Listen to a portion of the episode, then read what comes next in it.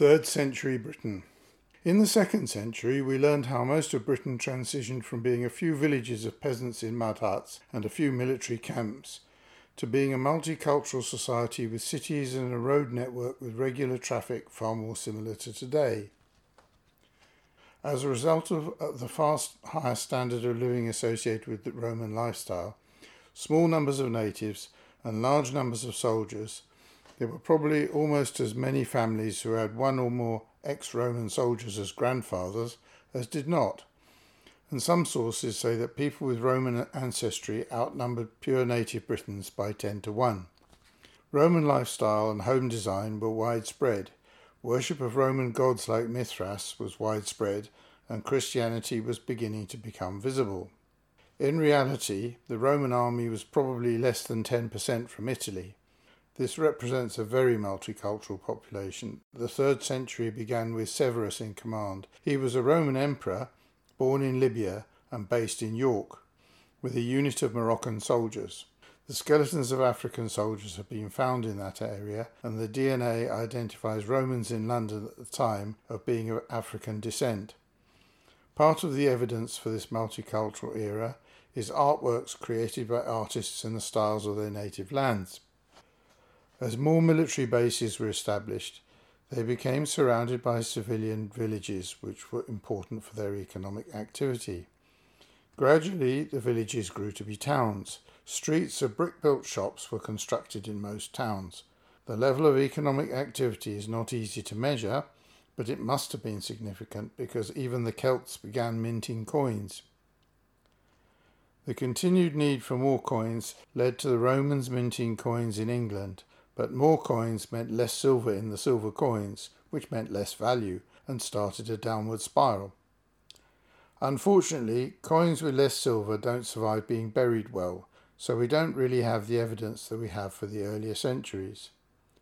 It seems that some parts of the country did less well, but for the most part wealth increased, the evidence being a number of large houses being built or old houses being extended. Britain was exporting a wide variety of valuable goods, including wool and cloth, and importing high quality pottery, wine, and olive oil. The import and export must have been helped by the development of road transport. Prior to the Romans' coming, there were no roads at all in Britain. Roman civilization was successful because of four things development of road and wheeled vehicles, development of literacy and communication skills that came with it, development of bureaucracy and a well defined legal system, and buildings constructed from concrete, stone bricks with tiled roofs.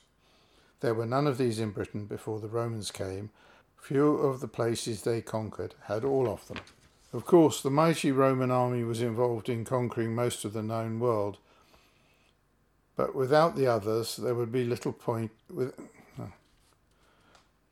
Of course, the mighty Roman army was involved in conquering most of the known world, but without the other things I listed, there would be little point in conquering such a vast area. The development of roads and wheeled vehicles made it possible for the army to have a supply chain thousands of miles long.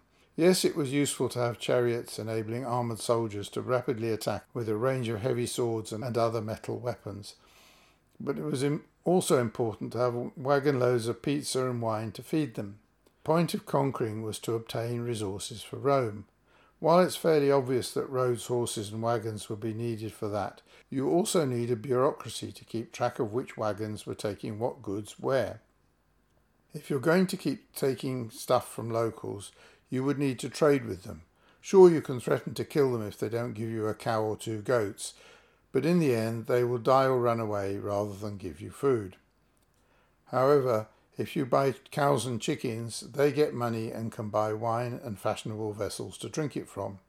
Trading needs rules, contracts, and courts to enforce the rules and contracts. Courts need big buildings. The resulting trade created a lot of wealth in Britain. Goods were imported from all across Europe and produce, particularly wool, exported all across Europe. Possibly because of the visible wealth, the Scandinavians, Vikings, and the French, Gauls, occasionally raid the east coast of England, but the raids appear to have been contained. In part, this was achieved by building earthwork ramparts around the cities towards the end of the second century.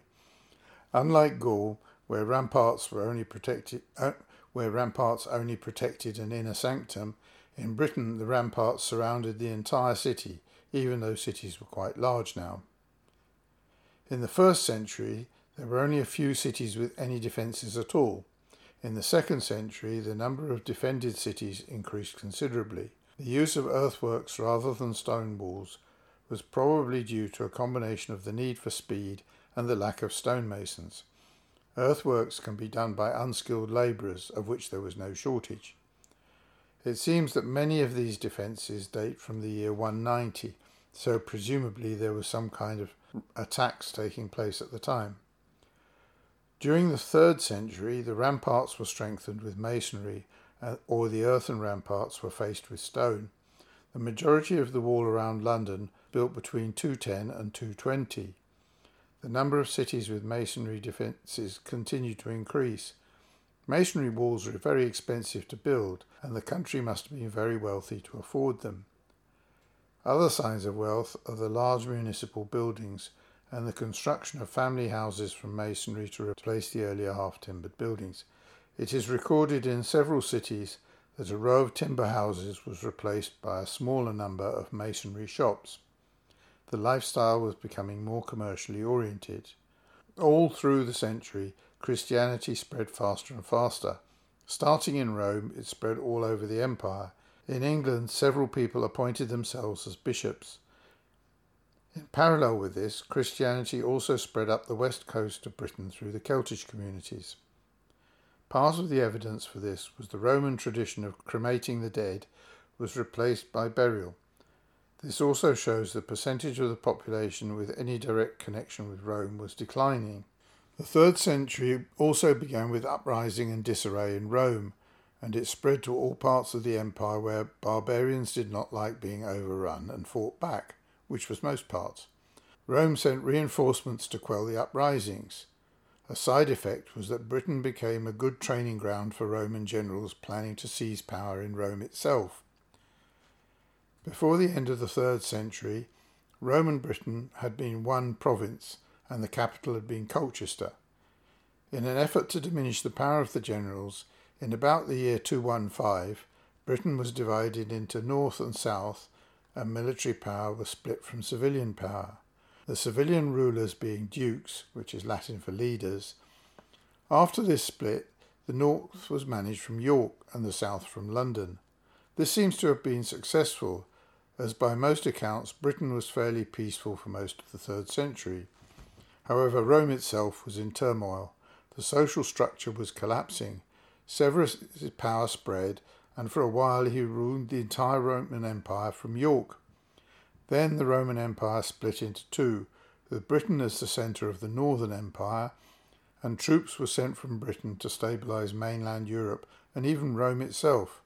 Considering its small size, Britain was becoming surprisingly important to the Roman Empire. Towards the end of the century, Britain was further divided, becoming four territories, each with its own ruler.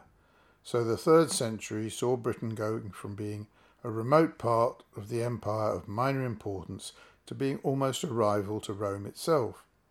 To find out what happened next, don't miss the next podcast in this series, coming soon to a pod near you. Bye.